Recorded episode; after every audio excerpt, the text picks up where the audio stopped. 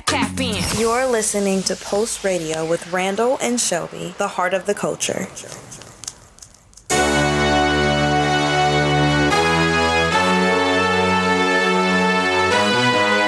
You're listening to Pulse Radio.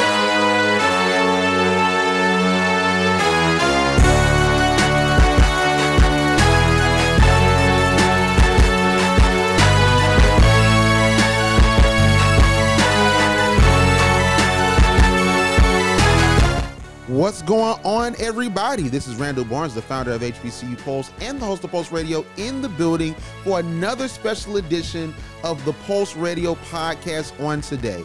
And it's going to be a super special edition because we're official. We're going to get into politics real quick. I'm going to be speaking with Mr. Cedric Richmond, the senior advisor to the president and director of the White House Office of Public Engagement. And we're going to confront misinformation surrounding the Biden administration and the allocation of HBCU funding. And trust me, you're not going to want to miss this because we're going to really get into it. Because one thing about me is that I really dislike misinformation, all right? And I believe that it's all of our duty to make sure that when we see misinformation, that we combat it, because these aren't just little white lies anymore. These lies and fake stories, fake news, and misinformation has the power to harm people. We've seen it with the spread of misinformation around the COVID vaccine and around COVID. But now we're just saying just the wrong stuff about HBCU funding from the Biden administration. A couple of weeks ago, you had a couple of websites, some of them were verified websites, that reported that the HBCU allocation of funding that President Biden promised, which was $45 billion, was cut to $2 billion in the president's Build Back Better plan. And people were calling foul on that, saying, see, President Biden don't care about no HBCUs. He just did that to get our vote. But they don't understand politics. It's been a lot of congressional infighting. And although the Democrats control the House and the Senate, you have senators such as Joe Manchin and Sinema. They oppose anything that the Democrats put up. And they don't like that big $1 trillion number. They want to work that number down. So they were like, hey, take some stuff out and work the number down, and then we might vote for it. So because of that, the Biden administration, they had to cut down the money in the whole entire proposal. And HBCU funding also took a dip. So people were hopping on that, and it was just totally erroneous talking points. A lot of folks were trying to say that Donald Trump did more for HBCUs, which is flagrantly false. And they're not looking at the fact that the Biden administration has done a lot for HBCUs. The American Rescue Plan provided $3.7 billion in funding to HBCUs. The Department of Education provided $1.6 billion in HBCU capital financing for debt relief. And then the Department of Education awarded grant funding of $500 million to HBCUs. So it's not just, oh, Vice President Kamala Harris went to Howard and she's VP. It's not just that. This administration might not be as loud and bombastic as the Trump administration, but they're working for HBCUs. You can have your criticisms, and we all do. We all want more, but we have to speak on the facts, and even in our critiques, they can be harsh, they can be pointed, but they have to be rooted in some level of fact because it's dangerous. So that's why I really wanted to reach out to the White House and speak with an official about this bill. And we got a chance to get a high-ranking official in the White House, Mr. Cedric Richmond. He's the senior advisor to the president and the director of the White House Office of Public Engagement, and he is invested in HBCUs as a 1995 graduate of Morehouse College. He's been all around the HBCU outlets and in the media. He was just on the Ricky Smiley Morning Show last week, speaking about the misinformation surrounding the Biden administration's HBCU agenda. So we had the opportunity to speak with Mr. Richmond, and I brought on our Pulse political correspondent, Tiara Thomas. She is a senior political science major at Tennessee State University. And she also serves as the student trustee for Tennessee State. And they deal a lot with what's going on in the inner workings of higher education, with budget allocation, funding for HBCUs. So Tiara was the perfect person to tag in, and we had a chance to speak with Mr. Richmond about what's going on with HBCU funding and what the Biden administration's plans are. Because I think what people need to hear is the plans from officials themselves instead of just hearsay or just, hey, we think.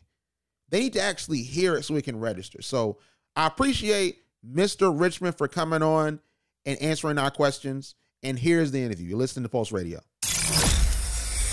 From the shade room to your news feed, we brag different. You're locked into HBCU Pulse, now trending worldwide. Mr. Richmond. Hey, how are you all? How you doing? I'm pretty good. In between a couple of things, but wanted to make sure that we stopped in here for a little while. Totally understand. First of all, thank you for just coming here and just giving us clarification about everything that's going on. So I know you have a limited amount of time, so I want to go on and kick off the interview by asking you about this. So you're a 1995 graduate of Morehouse College. So how has your HBCU experience shaped your approach to politics? Well, you know, I joke about HBCUs all the time. It teaches you some amazing stuff. One, it teaches you patience, because if you ever had to wait in the financial aid line, you know it's going to be hours long. If you ever had to register for classes, you know it's going to take forever and it's not going to be right the first or second time.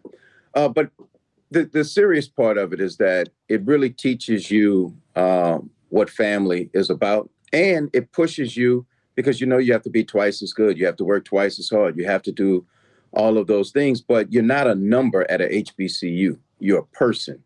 And so when you need a hug, the school will give you a hug. And when you need a kick in the rear end, it's going to give you a kick in the rear end. And so for me, I always felt that the teachers at HBCUs were vested in me. I mean, they actually cared who, you know, my parents were, how I was doing.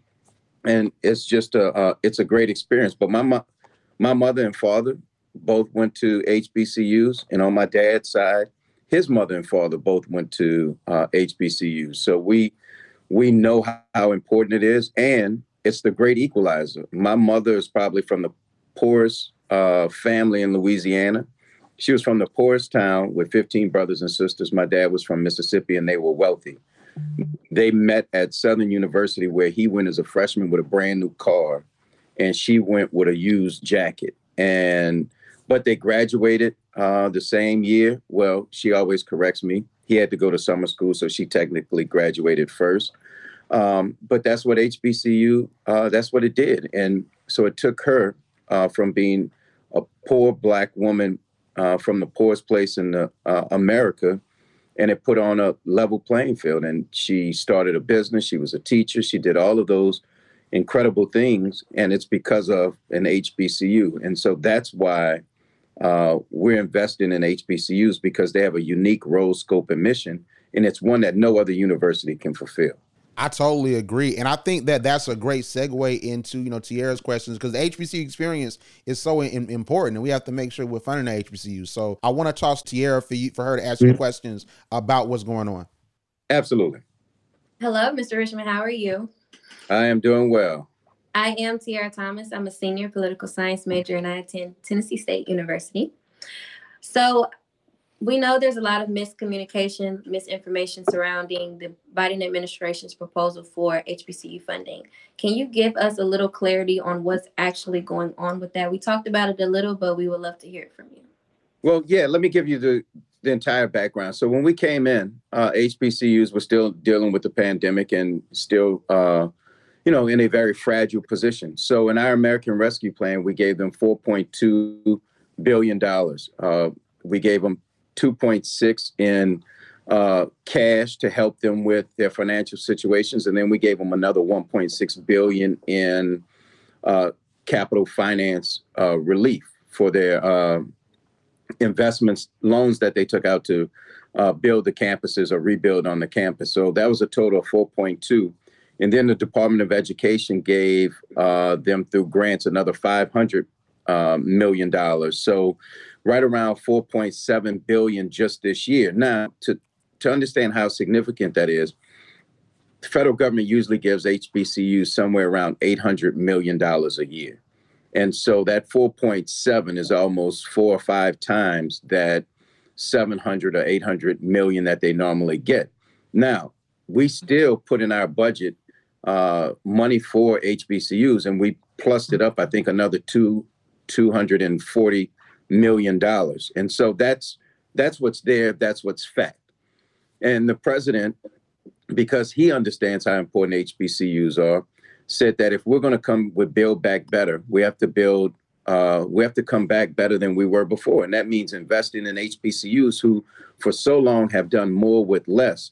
Now it's time for them to do more with more, and they shouldn't have to do more with less. So his goal was to put $40 billion into higher education, $20 billion of which would be set aside or targeted towards HBCUs, spread over, I think it was 10 years, so about $2 billion a year. So that's the proposal we put out there because that's what we want. And that was when the bill was somewhere around $6 trillion. Then it got cut to about $3.5 trillion, and now Congress is somewhere around $2 trillion. So we don't know what that final number is going to be, but this is money over and above any investment that HBCUs have ever had. We don't want it cut that significantly, but when the bill goes from 6 to 2, there are going to be some haircuts, but we're going to still have, and my prediction, and because it's the president's desire, my prediction is it's still going to have robust new funding for HBCUs in it, and they will compete with like-kind school for grant money. But we're not going to leave HBCUs out there hanging. It's just not going to happen. And if you look at all the things we've done that I didn't talk about, whether it was our White House Initiative on HBCUs and all of those things, we have tasked the entire federal government to figure out ways to use and help HBCUs more. So if you look at all of the research dollars that come out of the federal government, we say, look, all you big universities, that's fine with your $1 billion endowments and all of that stuff. But when you come apply for these federal grants and research dollars, bring a HBCU with you, bring a MSI with you. And so we're going to make sure that we build capacity at these institutions so that they don't have to partner with people. They could do it on their own. And, you know, Morehouse has a medical school. Meharry has a medical school. You have a whole bunch of colleges that do research. And then you look at our A&M colleges who should be leading the way in agricultural research and development. So that's how we think about it. So HBCUs are important. It's unfortunate that the narrative got out there, but I think it got out there for a particular and specific reason. And that was to, really disappoint and persuade young Black people that the government doesn't care about their futures or their institutions. And that's just not true. But, it comes right around the time of a Virginia governor's race. So it's not hard to figure out why and how people push out lies. And so I just wanted to come on and just, as best I can, give you the facts. Thank you. One last question as far as the HBCU funding goes. So we all know on this call that HBCUs were built for a unique reason to serve a unique population of people. So under this proposal, I know that the funding will be available through competitive grants for, like you said, HBCUs, MSIs, and others. Why specifically are HBCUs grouped with other universities such as MSIs and other universities instead of having its own specific pool of funding? I think most people, they agree that this is the most money we've ever been given from any other president, but we're still looking for that individuality and that recognition of being a unique group of universities. So how do you respond to grouping HBCUs also through competitive grants with other universities? And some of the portions we give money straight to HBCUs is not competitive grant. When this idea was created, it was to have $40 billion out there and then take $20 billion or take half of it and push over to HBCUs to compete with like-kind schools, which is what the HBCUs wanted, because they figured that competing against other like-kind schools that they're going to get their lion's share. And the HBCU family is okay with that. But we have to make sure that they're competing against like kind schools. You don't want any of our HBCUs going up against a Harvard or Stanford with $1 billion worth of endowment and facilities and buildings that have already been built up through investment. This is to level that playing field and give the schools the ability to do that. Look, you know, doesn't give me great joy, but it's a fact. My high school science lab was better than my science lab at Morehouse. However, Morehouse still produces great doctors, great scientists and engineers, but the facilities were crap. And so what we want to do is make sure that those facilities are state of the art. Then all of a sudden, you never know. We may have the next Morehouse or Howard or Jackson State or Tougaloo, Tuskegee, Xavier, Dillard, Grambling, doesn't matter. We may have one of them as the next person with groundbreaking research on cancer. So, you know, that's what we want to do, and it's important. But we followed the HBCU lead, and we're trying to figure out ways to make sure that the money we intend to get to HBCUs will, in fact, get to HBCUs, because that's what we intended in the first place. Well, thank you. So if you ever need a student on an advisory committee, you have my Instagram. I'll be more than willing to give you some insight on how we think and what we need. Of course, you know, as an HBCU graduate, that we are in unique position. So I thank you, and I ask that, you know, the Biden administration continue to preserve HBCUs, continue to put us on the forefront, because in this midst of this world and the climate of racial tensions, there are so many people looking to denounce the relevance of our amazing and illustrious institution. So thank you on behalf of the HBCU world for talking to us and clarifying this, and continue to move our universities forward. Well, thank you. And I'll just give you a warning that I have snatched people off of social media platforms before and put them in positions where they have to go do some work, but more importantly, have some real input. And that's what we want. We don't want people just for output. We want their input too. And living the experience that you live, being there currently, that's important to us. Well, I appreciate that. I'll be looking forward to a DM from you very soon.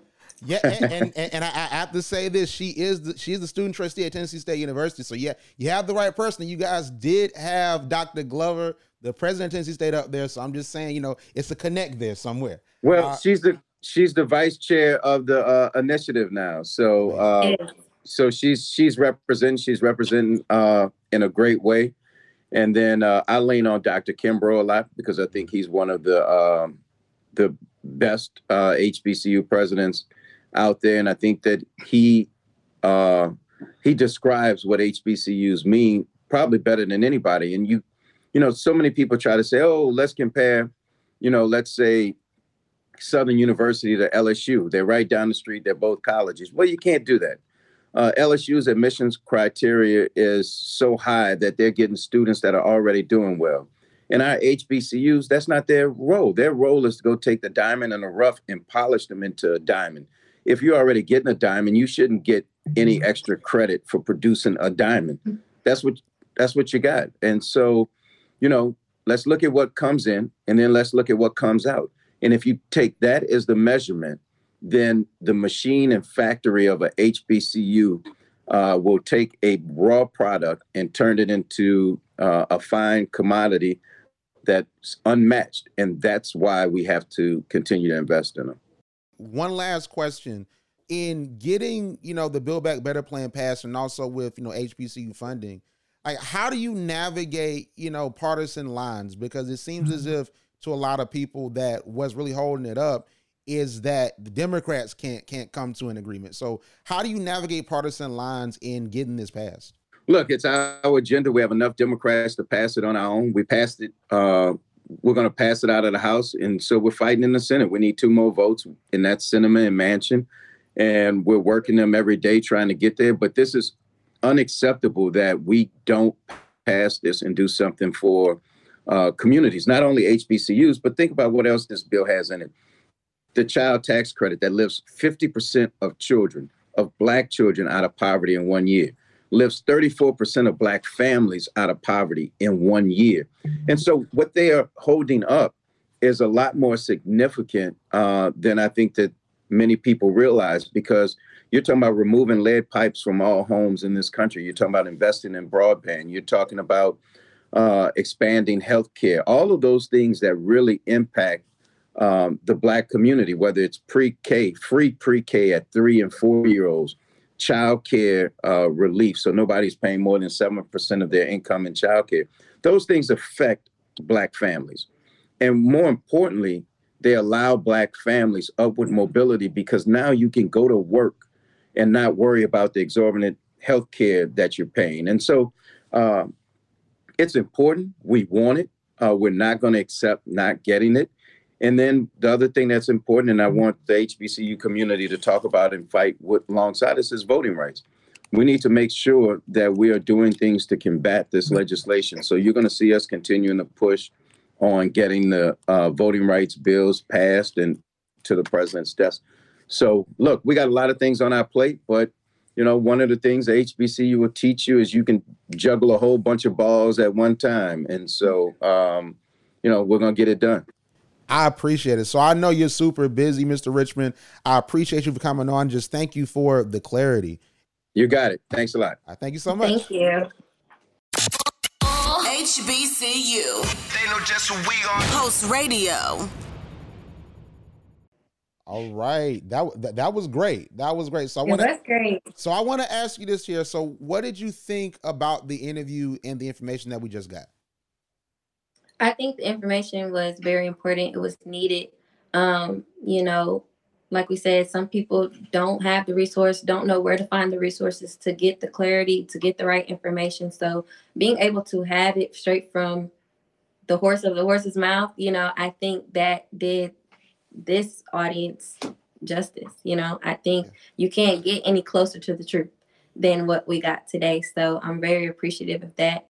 I think this is a very important interview, and I appreciate just the Biden administration and Mr. Richmond for reaching out not only to us at HBCU Pulse, but also going to where like the younger people are, you know, because sometimes we're not, I'm on TV, watch CNN. I'm sitting in front of it. That's just what I do. I'm a media guy, but people are on the move. It's homecoming. You know, right. Like people outside, like they're on their phones, like they might be sitting down, you know, in the student center, and they might see this, they might watch this. So you have to go where people are, especially where people in our generation are. So I think that him going to Watch the Yard, HBCU Buzz, and popping up on these social media platforms, and then going to, you know, shows such as Ricky Smiley's Morning Show, like this is where we are, and this is how we're consuming information. So I think that the way that they're combating this misinformation is perfect. So I really appreciate, you know, just this effort that they put up. But outside of this, Tiara, you did an amazing job. You shot your shot. You saw me try to give you the assist, then I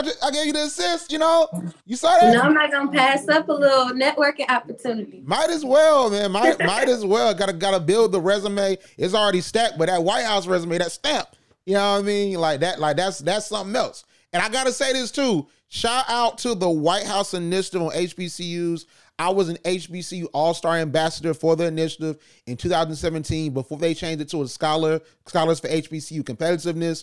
So when he said that, it just made me light up because, you know, being a White House HBCU All-Star, it enhanced my HBCU experience. It's some of the reason why we're here now with HBCU Pulse, and it brought me a lot of amazing opportunities. So shout out to the White House Initiative for HBCUs. But outside of that, Tiara, where can we find you on social media? Always find me here at T Thomas with 4 S's and 2 underscores. And it's been great. But thank you so much for tuning in. Thank you, Tiara. Thank you. HBCUs are more than a trend. We're forever a part of the culture. We can show you better than we can tell you. A Queen series and HBCU Pulse has you on lock. From royal court to Greek life, sports and campaigns to graduation. We are the number one outlet for HBCU students. Make sure to tap in and learn more at hbcupulse.com.